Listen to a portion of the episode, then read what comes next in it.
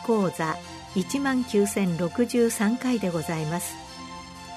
全国の医師の皆様毎週火曜日のこの時間は日本医師会の企画で医学講座をお送りしています。今日は薬剤耐性菌 AMR の拡大への対応について順天堂大学大学院マイクロバイオーム研究講座特任教授切替照夫さんにお話しいただきます。本日は薬剤耐性菌 AMR の拡大への対応に関してお話しいたします。前半で薬剤耐性菌の拡大に至った歴史と現状を紹介し後半で薬剤耐性菌の拡大への対応について考えていきます。なお本日の題名でも使用している AMR とはアンチマイクロバイアルレジスタンスの略語で薬剤耐性菌のことです。WHO が新しく作った用語で現在では世界中の医療関係者が使用するようになりました。本日の結論として医師が実践すべき薬剤耐性菌の拡大への対応として3つ提案させていただきます。一つは薬剤耐性菌の地域の情報を収集すること。地域の医師会や基幹病院が開催するカンファランスに参加してください。薬剤耐性菌の歴史は国や地域によって違いがあります。地域の実態を知ることは医師にとって大変重要です。2つ目は院内感染事例を疑った場合には保健所や基幹病院と連携して対応すること。院内感染多発事例を疑った場合には迷わずに地域の保健所や基幹病院に相談してください。1980年代 MRSA が大流行した時代多くの医療施設は院内感染を外部に相談することを控えていたことがありました。その反省から院内感染事例を地域連携で解決することが重要であるという認識が生まれました。3つ目は院内感染対策活動を支援す病院長は医師看護師や薬剤師などの感染対策管理者を配置しその活動を積極的に支援してください。感染対策活動は他の医療業務と違い時に施設内の職種や診療科を超えた横断的な活動が必要です。そのため施設の責任者が積極的な支援助言承認することが必須です。この3点を全ての医師が実施できれば今後は新たに出現する薬剤耐性菌の電波拡大に十分に対応できると考えます。さて対応について考える前に薬剤耐性菌の歴史と現状についてまとめてみました。薬剤耐性菌出現の歴史を大まかに3つの時代に分けることができます。一つは抗菌薬の発見と開発です。1928年にフレミングがペニシリンを発見し1941年に実用化され第二次世界大戦の中多くの負傷兵の命を救いました。しかしその数年後にはペニシリンを分解する酵素ペニシリナーゼを産生するペニシリン耐性黄色ブドウ球菌が出現し戦後の1948年にはロンドンのほとんどの病院からこのペニシリン耐性黄色ブドウ球菌が検出されるようになりました。その後ペニシリナーゼに分解されにくいメチシリンがペニシリナーゼ酸性黄色ブドウ球菌の特効薬として開発されるなど1980年代をピークに次々に新たな抗菌薬が開発されました。この時期日本は抗菌薬の開発で世界をリードしていました。薬剤耐性菌出現の歴史の2つ目は薬剤耐性グラム陽性菌の出現で1961年メチシリン黄色ブドウ球菌 MRSA がイギリスで初めて報告されました。先ほど説明したペニシリナーゼ酸性黄色ブドウ球菌はペニシリンを分解する酵素を産生します。一方 MRSA ではメチシリンを含むペニシリンの標的分子が置き換わり薬剤が標的分子に結合しづらくなることで耐性化します。1979年我が国で初めて MRSA の症例報告がなされました。その後1980年代には MRSA は日米欧の医療機関で大流行しました。日本では MRSA 院内感染が大きな社会問題ともなりました。バンコマイシンは1958年に開発されましたが臨床ではあまり使用されておりませんでした。しかし1980年代に入ってバンコマイシンが MRSA の特効薬として見直されました。1985年にはバンコマイシン耐性の長球菌 VRE が出現し欧米を中心に現代も電波拡大しております。幸い VRE は日本では一部の地域で問題となっておりますがこれまでのところ全国的には電波は抑えられております。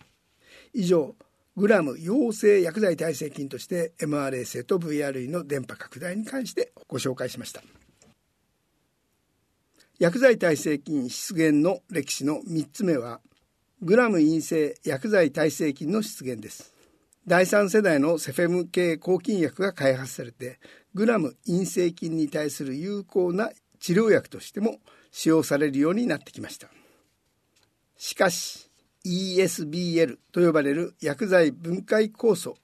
を産生するペニシリン及びセファロスポリン系抗菌薬に耐性のグラム陰性菌が出現しました。ESBL は基質特異性拡張型ベータラクタマーゼの略でペニシリナーゼが変異しその結果酵素特異性が拡張してセファロスポリン系抗菌薬も分解するようになった酵素です。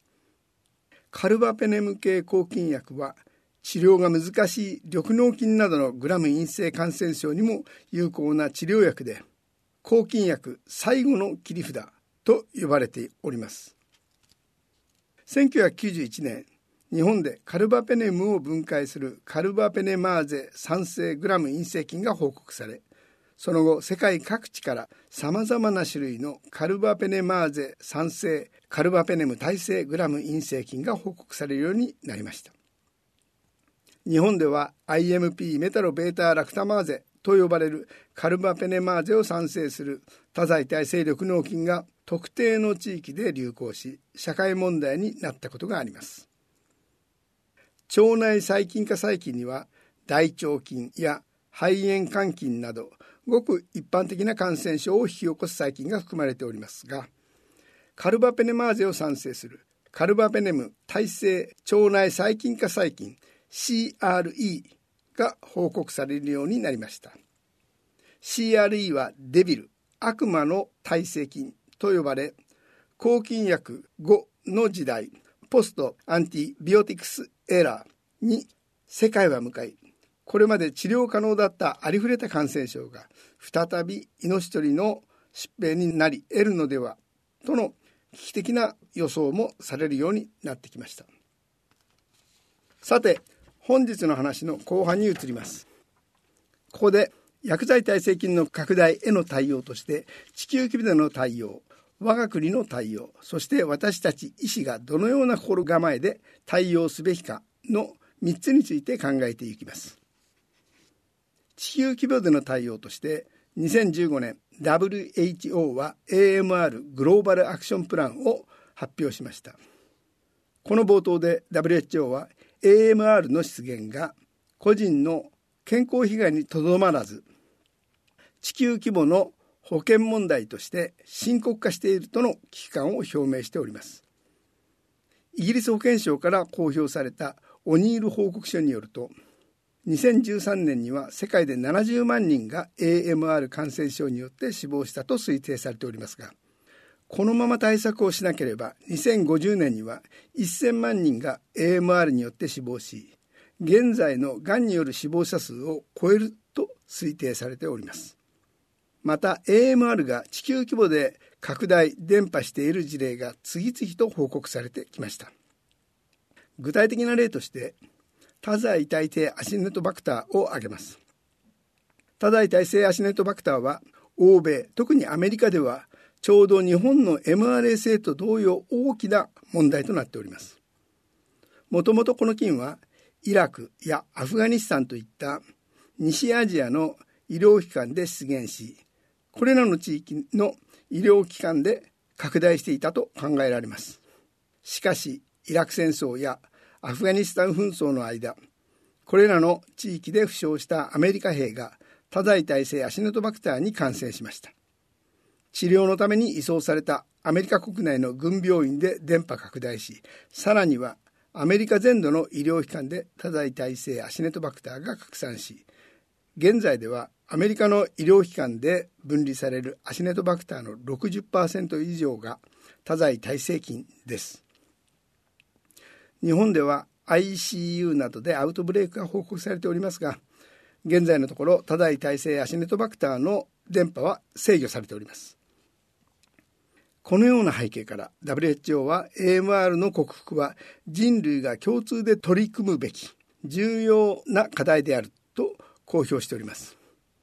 WHO は各国に以下の5項目を実施するように要請しております。具体的には1薬剤耐性菌に対する啓蒙。2サーベイランス耐性菌研究の強化。3耐性菌による感染症の低減。4抗菌薬の適正使用及び。5抗菌薬診断薬ワクチンへの投資の促進です。WHO は AMR サーベイランスプログラムを作成し各国の AMR の実態を報告するように要請しております。さらにワンヘルスアプローチとして人動物環境を統合して AMR に対する対応をする必要があると勧告しております。WHO の AMR グローバルアクションプランを受けて我が国では日本版 AMR 対策アクションプランを作成し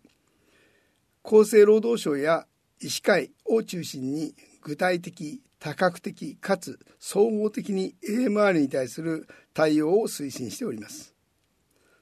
すべてをここで取り上げるわけにはいきませんが、ここで我が国独自の AMR に対する対応として2点を挙げて説明いたします。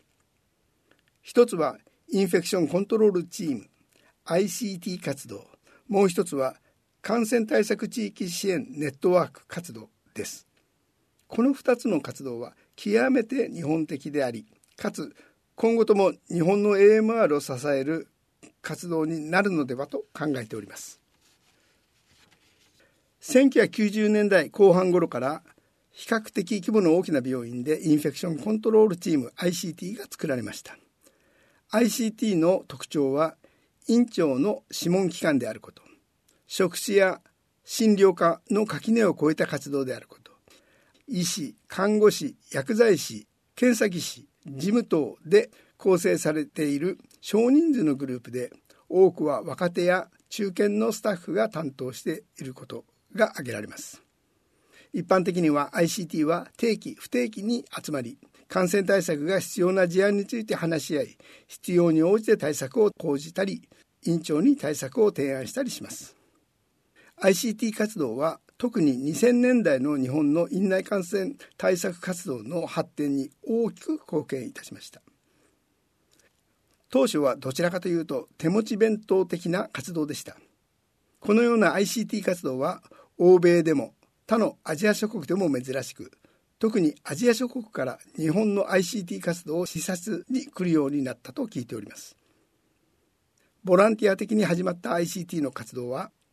保険加算インフェクションコントロールドクター ICD 認定感染制御看護師の育成など徐々に制度組織化して現代では規模の大きな病院では感染制御部のような組織に育ってきました。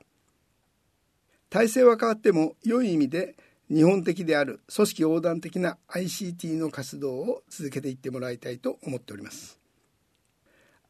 2つ目の感染対策地域支援ネットワークに関して説明いたします。ICT 活動が普及し始めた頃先進的な地域で院内感染や AMR 感染制御の対策のための地域支援ネットワークが産声を上げてきました。代表的な活動として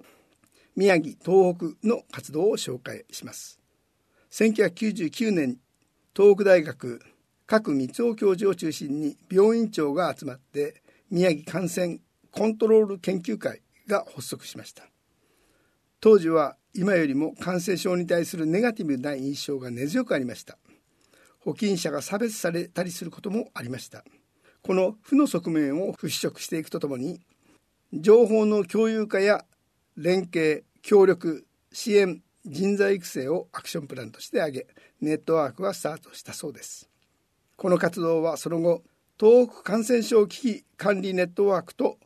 規模も拡大して現在に至っております。このネットワークは平時には AMR サーベイランスなどの活動を実施しておりますが2021年3月11日の東日本大震災では震災後の感染対策に中心的な役割を果たしたと聞いております。このような活動が AMR の拡大抑制にも大きな役割を果たしたことが実証されてきました。先生方もご存知の通り個々の医療機関等における感染対策に診療報酬加算が盛り込まれてきました。この制度は日本の AMR 拡大への対策として画期的なものであり世界に類を見ない素晴らしい制度だと思います。この制度は地域の医師会診療所病院保健所が連携して感染対策を実施することを支援する制度になってきました。最後に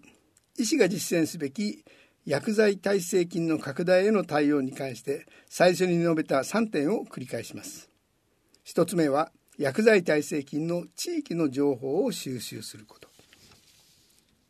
地域の医師会や基幹病院が監査するカンファレンスにぜひ参加してください。2つ目は院内感染対策治療を疑った場合には地域の保健所や基幹病院と連携して対応すること。3つ目は院内感染対策活動をぜひ支援してください。病院長は医師看護師や薬剤師などの感染対策管理者を配置しその活動を積極的に支援してください。以上薬剤耐性菌 AMR の拡大への対応に関してお話ししました。前半で薬剤耐性菌の拡大に至った歴史と現状を紹介し後半で薬剤耐性菌の拡大への対応について考えていきましたご清聴ありがとうございました今日は薬剤耐性菌 AMR の拡大への対応について順天堂大学大学院マイクロバイオーム研究講座特任教授切替哲夫さんにお話しいただきました。